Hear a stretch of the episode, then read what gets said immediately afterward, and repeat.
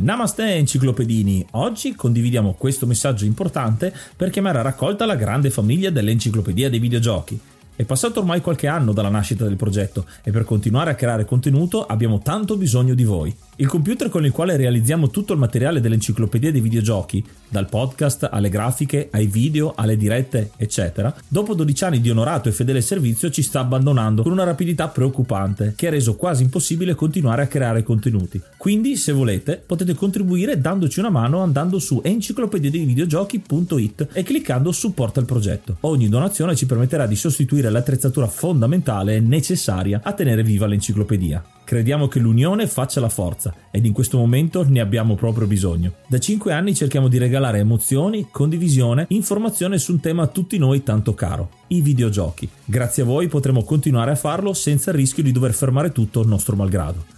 Grazie di cuore a tutti.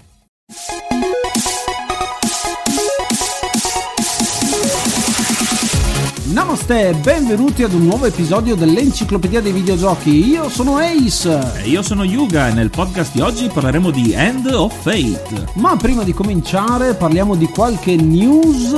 Grazie a voi siamo stati pubblicati sulla prima pagina di Spreaker. La puntata precedente avevamo detto appunto che siamo adesso anche su quella piattaforma e grazie ai vostri ascolti siamo riusciti ad arrivare addirittura nella prima pagina, quindi grazie, grazie davvero. E inoltre vi ricordiamo che oltre a Spreaker dove potete mandarci dei commenti commenti, anche eh, commentare in tempo reale le, le, puntate. Abbiamo anche sempre su anchor.fm e sulle altre piattaforme dove ci trovate, sempre per mandarci dei vocali e dei commenti. E ora un po' di musica! La mia battuta!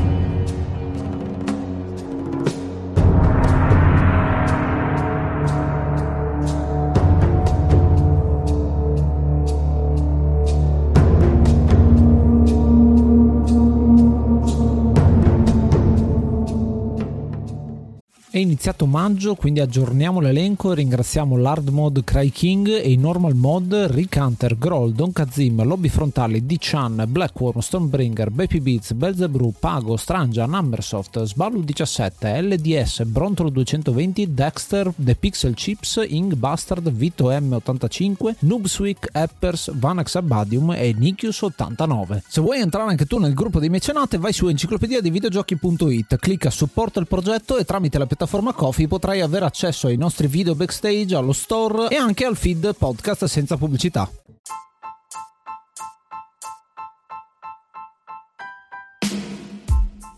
Il gioco di oggi è End of Fate, sviluppato e pubblicato da un team di sviluppo australiano, ovvero la Defiant Development, nel 2015 dopo una, una, campagna Kickstarter che ha avuto successo. Il gioco è una via di mezzo tra un action RPG, infatti capirete perché, e anche un gioco da tavolo deck building di stile fantasy. È interessante perché ci sono un sacco di elementi anche roguelite eh, da un certo punto di vista e effettivamente è uno studio australiano che ha avuto il piacere di incontrare incontrare almeno uno degli sviluppatori quando vivevo là, eh, perché uno degli sviluppatori ha fatto parte anche di un altro gioco che è Screen Cheat, che mi ricordo eh, adesso, che ha avuto tanto successo poi. E insomma, vedete che c'è un bel po' di movimento anche da alcuni studi australiani, questi sono di Brisbane, eh, però erano in visita ad Adelaide quando c'erano le fiere lì, il PAX, eccetera, eccetera. Il gioco è uscito per PC, macOS, Linux, PS4 e anche Xbox One e il let's play si divide in 13 episodi. E sono 13 episodi perché 13 sono effettivamente gli schemi alla lunga da affrontare. Interessante perché il gioco è uscito inizialmente per PC e poi è stato convertito di volta in volta per tutte le altre, eh, fino ad approdare anche su console perché effettivamente sia la parte action RPG che, che su mh, mm, controller funziona molto bene, ma anche la parte di deck building,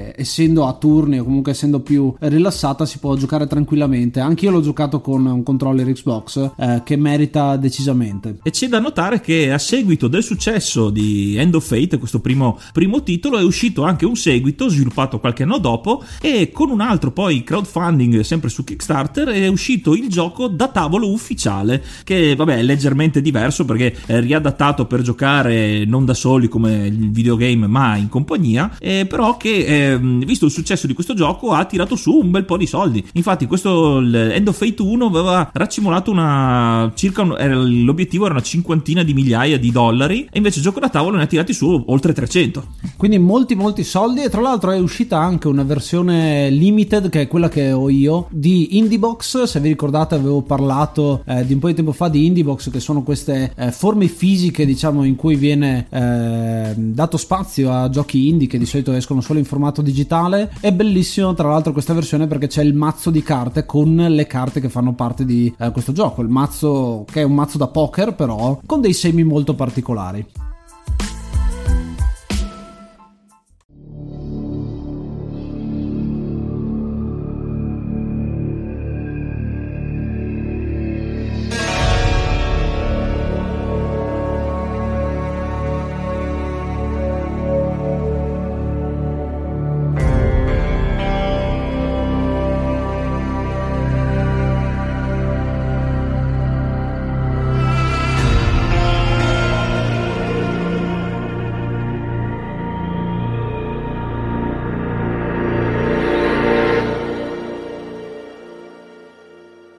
Vuoi entrare a far parte dello staff dell'enciclopedia dei videogiochi? Abbiamo proprio bisogno di te. Manda una mail a questo indirizzo e di.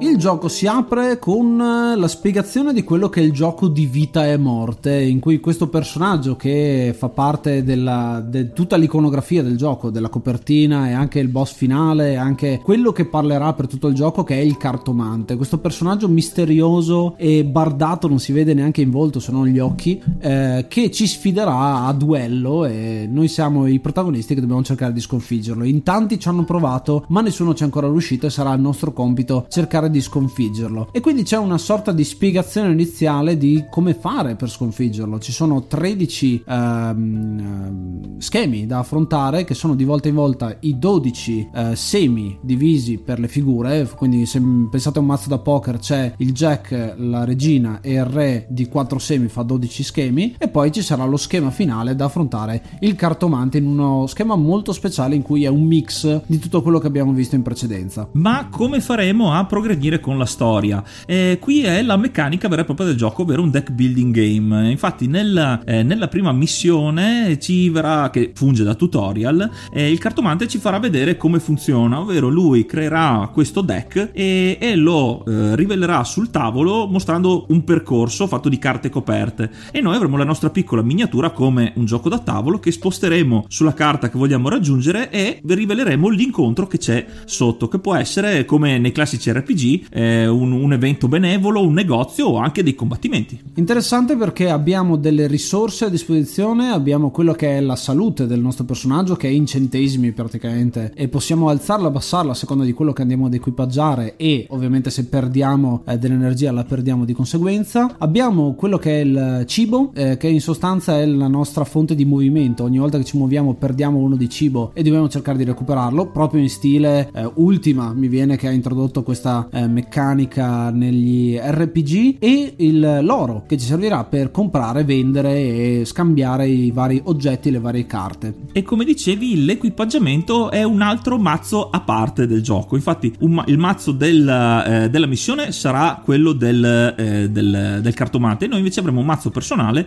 eh, dove ogni volta potremo riorganizzarlo. Infatti, potremo scegliere eh, che equipaggiamento eh, sistemare in base a quello che, che troveremo. Infatti, alcune degli inco- alcuni degli incontri che ci diranno, ad esempio, pesca una carta eh, equipaggiamento, sarà pescata a, casa da questo, a caso da questo mazzo, quindi potrà essere una, un'arma utile o meno utile in base a quello che avremo eh, generato. Quindi eh, è, una, um, è, una, meccanica di caso, casualità, ma controllata perché possiamo scegliere noi tra il, il che pool, ehm, diciamo, da che pool estrarre queste carte. Che è effettivamente quello che è il mm, deck building, effettivamente costruiamo noi il nostro mazzo, mazzo che all'inizio sarà molto scarno e via via si complicherà perché dovremo dovremmo aggiungere più carte, più complicato e la cosa molto interessante è che da una parte aggiungiamo e abbiamo più spazio eh, di massimale di carte per quanto riguarda l'equipaggiamento, ma dall'altra anche il cartomante avrà più, più trappole, più eventi a disposizione. E man mano che proseguiremo con, con la storia, con, con, gli schemi, ci saranno delle carte evento particolari che sbloccheranno altre carte, ovvero ci saranno delle carte che eh, mettono in palio delle, dei gettoni che se noi porteremo a compimento l'evento senza, diciamo, senza sbagliare, eh, ci verranno dati come premio e a fine, eh, quando avremo completato la schermata, eh, sbloccheranno nuove carte, proprio come aprire le bustine delle carte di Magic mi viene in mente. Qui c'è un applauso particolare a End of Fate perché a me piace tantissimo quando il gioco mostra esattamente quello che ha da fornire. Il fatto che il cartomante spieghi all'inizio quanto lungo è il gioco fondamentalmente dando a disposizione questi 13 schemi e singole, le singole carte che possono sbloccare qualcosa hanno questa moneta eh, sopra quindi ci fa capire non ho ancora finito quella quest line e devo proseguire dall'altra parte. Interessante perché a proposito di questa quest line, queste eh, serie di eventi che di solito sono dalle 3 alle 8 carte addirittura in alcune cose, non so, ne cito una, dobbiamo sconfiggere il Minotauro e all'inizio viene, c'è un evento in cui dobbiamo cercarlo, eh, poi finiamo in un labirinto, che è ovviamente la citazione del, del classico Minotauro mitologico, poi alla fine lo andremo ad affrontare ed è un mini boss, uno di quei boss aggiuntivi eh, che fanno parte di questo gioco, sconfiggendolo più volte eh, in incontri sempre più difficili, sbloccheremo sempre più carte e equipaggiamenti che sono relativi alla mitologia del Minotauro e di, della, della mitologia greca in quel caso. E un'ultima cosa su queste carte evento è anche il fatto che ci,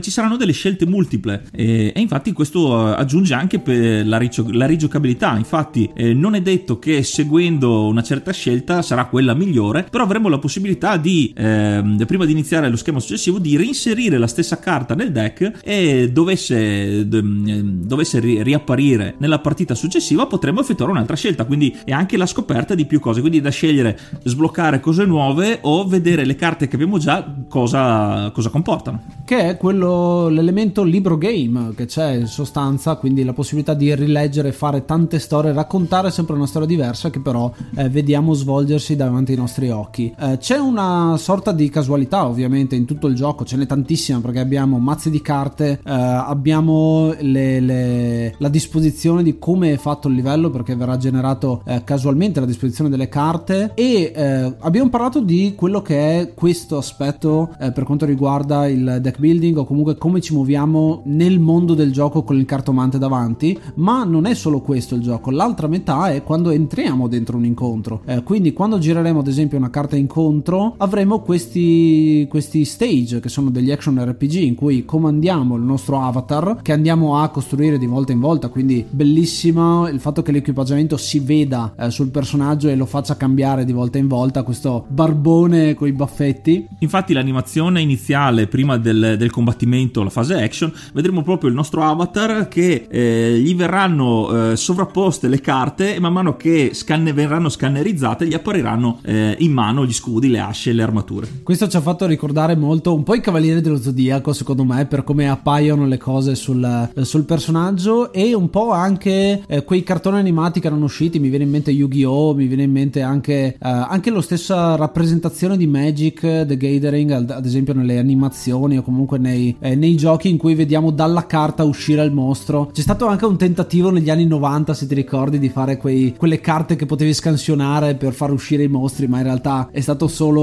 era solo un, un modo per accumulare soldi. Eh, però in questo caso, nelle sezioni action RPG, ehm, sono in stile, mi viene in mente uno stile che ricorda molto Batman, la serie di Batman Arkham, eh, in cui abbiamo un personaggio in terza persona, non in prima persona, forse come ho detto prima. Eh, abbiamo delle combo che possono essere, tra l'altro, diverse a seconda del tipo di arma che andiamo ad equipaggiare. Ci sono delle spade, ma ci sono anche dei martelli, eh, del, delle asce, possiamo usare anche lo scudo, eh, insomma, tantissime armi diverse. Abbiamo delle armi da, lan- da lancio anche, ehm, delle bombe che possiamo utilizzare, insomma, un sacco di cose diverse. Abbiamo il pulsante per poter evitare i colpi, così come nella serie di Arkham. Mi ha ricordato un po' anche God of War da quel punto di vista, perché eh, mentre in Arkham usiamo più i pugni e basta, o comunque maggiormente combattimento corpo a corpo eh, melee con i pugni, qua invece con l'arma bianca mi ricorda un pochino di più eh, un God of War. Abbiamo anche un sistema di combo, eh, più combo facciamo più prendiamo eh, bonus e ad esempio abbiamo che ne so degli equipaggiamenti magici che si attivano dopo aver ucciso 8 nemici oppure dopo aver ucciso 8 nemici abbiamo eh, la ricarica di che ne so abbiamo il martello di Thor fondamentalmente che possiamo utilizzare ogni tanto possiamo utilizzarlo facendolo diventare eh, con i fulmini intorno e quindi facciamo più danni ai nemici. Nemici che aggiungo una piccola parentesi verranno pescati dal cartomante. Infatti eh, la situazione ci metterà in un combattimento ma fino alla fine non sapremo quanti nemici effettivamente affronteremo perché il cartomante estrarrà le carte quindi se ci andrà bene saranno in pochi quindi magari una carta da uno o da due oppure saranno anche e soprattutto col, col progredire della storia anche 4, 5, 6 o più ondate in base alle carte che verranno estratte. Il tutto ruota intorno a questo mazzo che è il mazzo fondamentale un mazzo da poker è diviso in quattro semi e i quattro semi sono molto particolari perché non sono il cuore pick fiori quadri che conosciamo tutti ma in questo caso il primo seme che abbiamo rivelato è il seme di polvere eh, che se non mi ricordo male è corrispondente al seme di fiori se non sbaglio. Eh, sinceramente non mi ricordo quale dei, dei, dei, di loro ma comunque lo ricorda da un certo punto di vista ma è il seme di polvere in questo caso. Quindi avremo eh, un seme che ruota intorno alla sabbia e ai briganti della sabbia eh, fondamentalmente che sono i primi nemici che andiamo ad affrontare. Quindi ad esempio se il cartomante estrae che ne so il 4 di polvere vuol dire che sono 4 nemici eh, che fanno parte appunto dei briganti. E poi abbiamo diversi boss. Abbiamo il jack di polvere la regina di polvere e il re di polvere che sono sempre più difficili e sono sostanzialmente i tre governanti del, dei briganti i tre capi dei briganti. Infatti a ogni carta boss ci verrà fatta anche una piccola introduzione. Infatti avranno del flavor text o appunto una piccola eh, descrizione che ci farà conoscere questi personaggi che sono, non sono quelli eh, la marmaglia diciamo la, la, i briganti qualsiasi quindi ci viene aggiunto un po' più di interesse anche per questi personaggi. E cosa particolare è che non li affronteremo in ordine crescente bensì vengono divisi in base alle, agli schemi. Infatti non affronteremo il Jack la regina il re di polvere in serie ma saranno sparsi nelle varie missioni. Il primo però sarà sempre il Jack di polvere. Questo per dare un po' di varietà perché sennò uno affronta sempre lo stesso tipo di nemico per poi passare ad un altro. Ad esempio subito dopo il secondo è il Jack di Teschi. Eh, il Jack di Teschi ci introduce la seconda razza diciamo che fa parte di questo, di questo gioco che sono i non morti quindi in questo caso gli scheletri per la, eh, per la precisione. Abbiamo il Jack di, uh, di, Teschi che se non sbaglio è quello che ha il fucile che ti spara. Uh, quindi bello perché abbiamo degli attacchi a distanza da evitare e c'è un po' di necromanzia un po' di eh, nemici che vanno distrutti in determinate maniere perché se no se non li distruggiamo completamente ritornano in vita e quindi sempre più difficile. Però è bello perché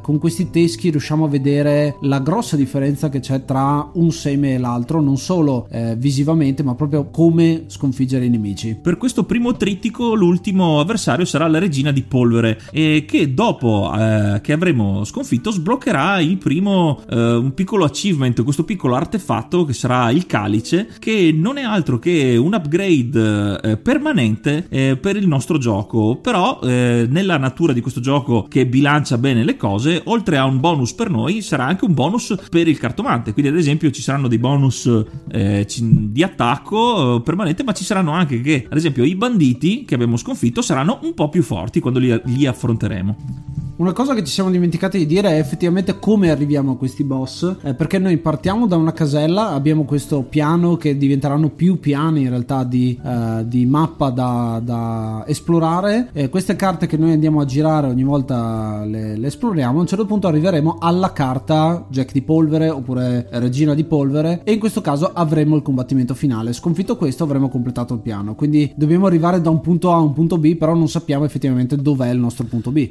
Ed essendo essendo map- la mappa generata casualmente con le carte, eh, potrà succedere che noi andremo sulla carta del boss prima di aver completato la mappa, perché essendo carte coperte non sappiamo, non sappiamo effettivamente cosa, a cosa andremo incontro. Possiamo prevederlo, ma soprattutto possiamo anche decidere di farlo se siamo a corto di cibo, ad esempio, perché se no cominceremo a perdere energia per cercare di esplorare il dungeon, perché effettivamente è un dungeon quello che viene, viene presentato, e eh, non,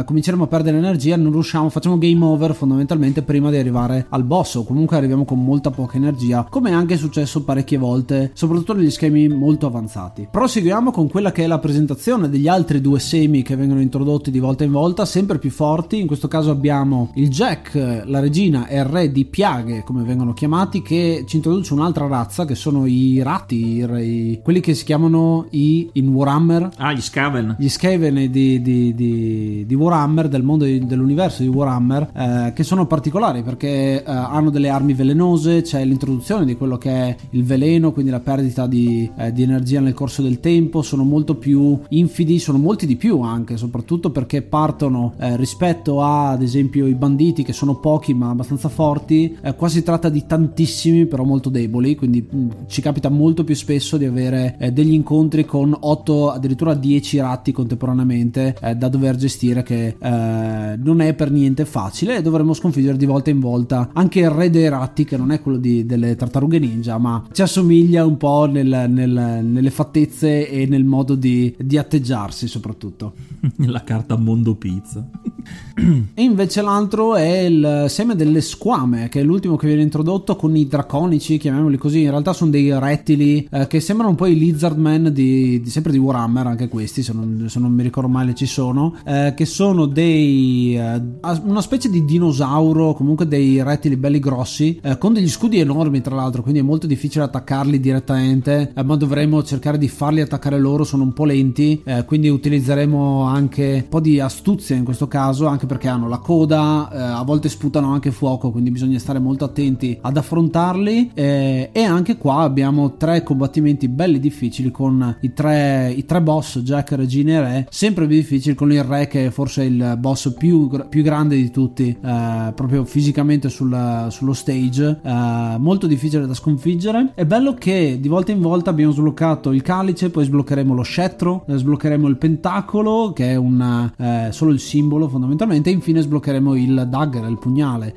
Quindi di volta in volta andiamo ad aumentare la nostra capacità iniziale perché non partiremo nudi, ma di volta in volta partiremo con sempre più equipaggiamento e possiamo solo che migliorare a quel punto, ma allo stesso tempo i nemici saranno di più eh, il deck avversario eh, che avrà il cartomante a disposizione non sarà ad esempio composto solo da 2, 3, 4 di carte, ma avrà anche i numeri fino al 10 per poter eh, lanciarci contro eh, tutti quanti i suoi sottoposti e infine arriveremo allo schema finale con il cartomante. E qui il combattimento finale ha un paio di particolarità diverse che finora eh, non ci vengono non ci erano state mostrate, ovvero che intanto la, mm, il terreno su cui combatteremo sarà il tavolo del cartomante vero e proprio. Quindi noi eh, veniamo trasposti, il nostro avatar viene trasposto come una miniatura sul tavolo, mentre vedremo il cartomante a grandezza naturale. Quindi siamo noi il, il, l'action figure che combatte le orde e che ci lancerà contro. E l'altro punto è il sistema eh, del combattimento finale, che eh, vedrà il cartomante lanciarci contro con quattro orda, ehm, orde diverse, quattro eh, sezioni, i tre boss dei semi, ovvero ehm, il primo sarà ad esempio i tre boss della polvere, gli scheletri, i ratti e i lizardmen. Quindi dovremmo far, farci strada attraverso questa, il classico boss rush eh, di, fine, di, fine, gioco. E però inoltre, siccome siamo il, a delle miniature, ci sarà anche lo stesso cartomante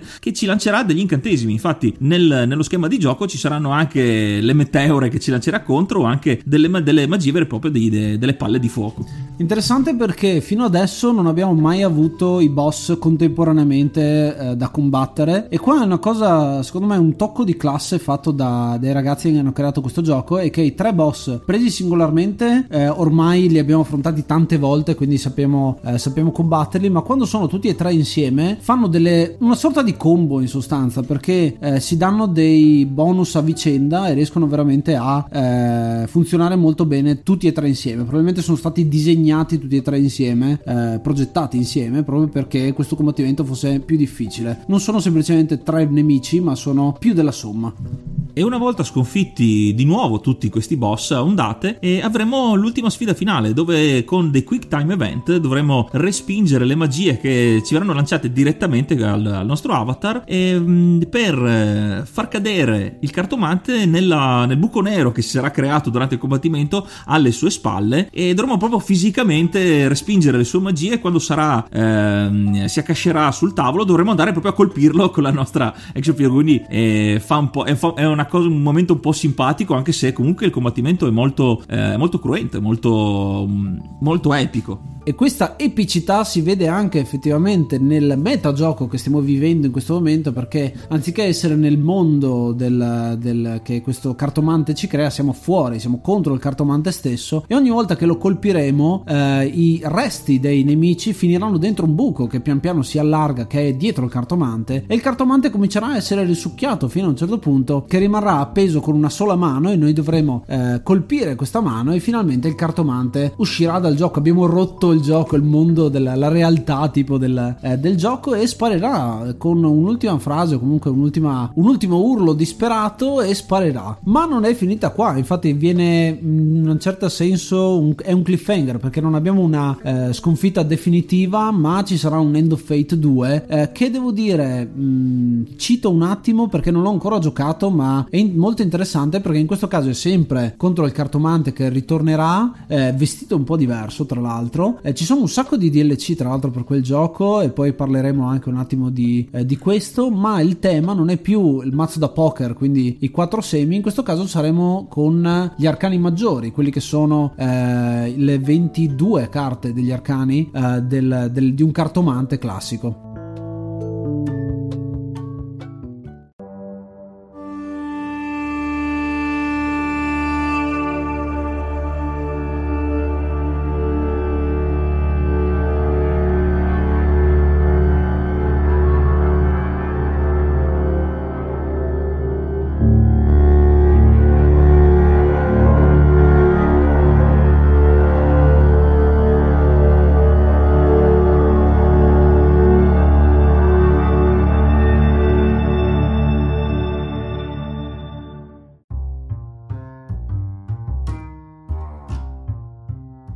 Bene, questo era End of Fate, ma il gioco non finisce qua perché è uscito anche un DLC che si chiama Wild Cards che aggiunge carte, è un booster pack fondamentalmente, che aggiunge carte e aggiunge una meccanica eh, di gioco molto molto interessante perché prima di cominciare qualsiasi eh, gioco potete scegliere una classe fondamentalmente del vostro personaggio eh, o un lavoro, chiamatelo così, eh, quindi potete giocare e personalizzare quella che è l'esperienza di gioco e veramente rende questo gioco ancora più a misura di giocatore giocatore. Quindi, se sei eh, uno che, abbi, che, fa fatica a gestire quella che è la risorsa del cibo, puoi giocare come contadino che parte con più cibo del solito, oppure tante altre cose. Ad esempio, io ho giocato nella modalità avventuriero, se non mi ricordo male, eh, o comunque una di quelle modalità più difficili che sono molto molto interessanti e hanno alzato un pochino la sfida che fino a quel punto forse era facile. Io ho giocato solo l'inizio e poi ho deciso di aumentare la difficoltà e mi sono trovato benissimo. Questo sistema che introduce il DLC è comunque bilanciato come tutti i premi che riceviamo nel gioco. Infatti,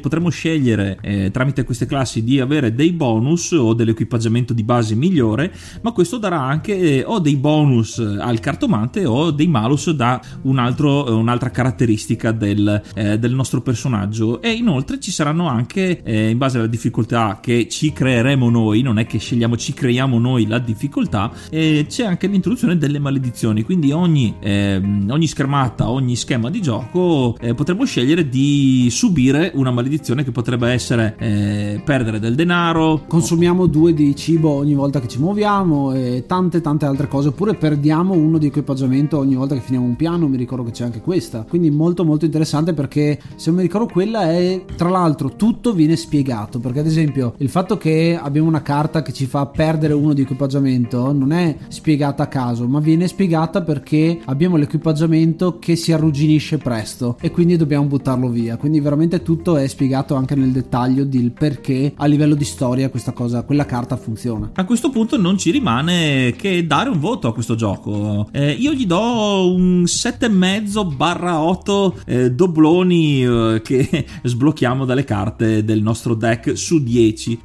da patito di giochi da tavolo mi piace molto come è stato reso eh, sul, sullo schermo, su, su, su, console, su PC, perché rende bene e il, il, soprattutto anche la fase di combattimento che al posto di essere un classico RPG da tavolo dove dal vivo tiri i dadi, eh, qui è fatto proprio la, la, la, fase action, quindi col controller, mo, molto, gestita molto bene. Mi piace un sacco la, la lore, se vogliamo dire, la, spiegazione del mondo e anche il metagame, quindi il, il, gioco che inizia come proprio gioco da tavolo che poi diventa eh, un gioco vero e proprio reale, anche se il, mi fa un po' ridere quella del, del cartomante gigante che combatte contro la nostra action figure. Gli do un voto un po' più basso di quello che avrei voluto inizialmente per il finale, eh, ma giusto perché era, era, era già programmato End, of Fate 2, quindi non abbiamo un vero e proprio finale chiuso. Infatti, come diceva Ace, c'è questo cliffhanger, eh, quindi schermata buia e titoli di coda che non risolve niente in realtà. Però il, il fatto appunto che sia uscito anche il secondo gioco anche il gioco da tavolo che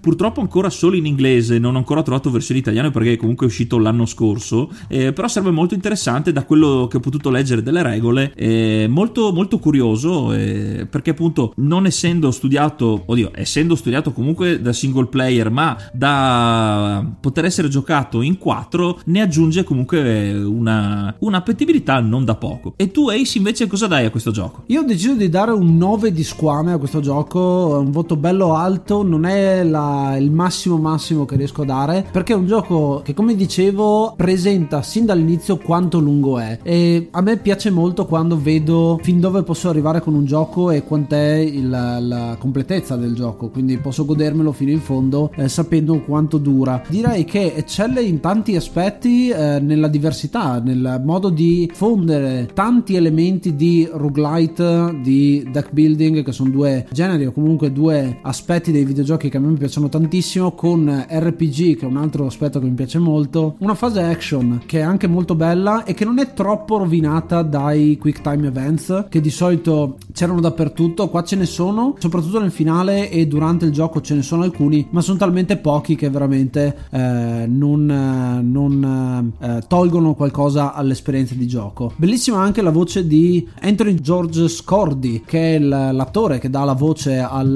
cartomante che è l'unica voce che sentiamo durante tutto il gioco e che è veramente fatta bene perché è una voce britannica English quindi eh, fatta veramente eh, molto bene ed è molto calda avvolgente e che risentiremo poi in End of Fate 2 e che dire non gli ho dato il massimo per due cose. Una il fatto che forse il motore grafico il motore più che altro mo- eh, grafico il motore fisico è leggermente datato rispetto agli standard ma eh, credo sia giustificato dal fatto che comunque è un indie quindi aveva un certo costo. E eh, può starci l'altra cosa che eh, manca secondo me per renderlo ottimo a parte il fatto che secondo me ha un finale aperto quindi magari vedendolo insieme a End of Fate 2 o forse End of Fate 3 se ci sarà eh, si meriterebbe anche un 10 è perché è un gioco che purtroppo costa ancora 20 dollari nonostante abbia 5 anni fondamentalmente da quando, eh, da quando è uscito. Ha ancora un prezzo abbastanza elevato e anche i DLC eh, Wildcards è ancora a pagamento e avrei abbassato un pochino il prezzo eh, rispetto, rispetto all'originale. Questo gioco credo sia da 15 dollari forse anche 10 eh, un, po', un po' di meno. Eh, però devo dire che almeno adesso potrebbe essere un prezzo del genere magari in uscita eh, no. Ehm, e anche End of Fate 2 è abbastanza pricey eh, anche ancora adesso abbastanza ehm, dispendioso da poter ehm, comprare. Però può starci perché comunque è una casa indie li merita tutti quei, questi soldi ma nel tempo di solito dovrebbe eh, scendere un pochino invece qua c'è più una politica da eh, continuiamo a farlo. Mi piace anche eh, in generale l'effetto tattile del gioco perché c'è questo collegamento con la realtà con i giochi da tavolo che eh, ci piacciono tantissimo e non vedo l'ora di provare anche il gioco eh, da tavolo. Se anche voi avete voglia di sentirci parlare di giochi da tavolo ditecelo perché siamo a completa disposizione. Visto che parlavi del, dell'attore che ha prestato la voce al cartone Roberto Mante. Ho avuto un'illuminazione slash provocazione per gli sviluppatori del gioco per un ipotetico eh, spin-off o End of Fate 3. Usate la voce di The Stanley Parable, visto che si parla di metagame, secondo me diventa un gioco esilarantissimo.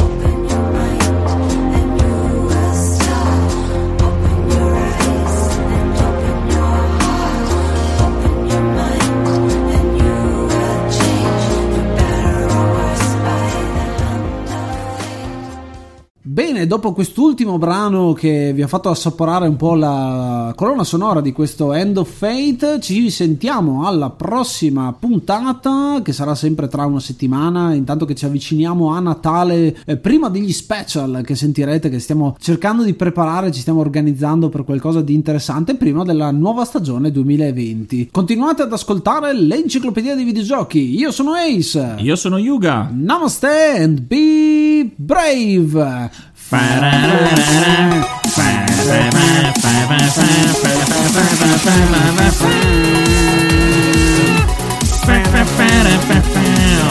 Bam, bam, bam.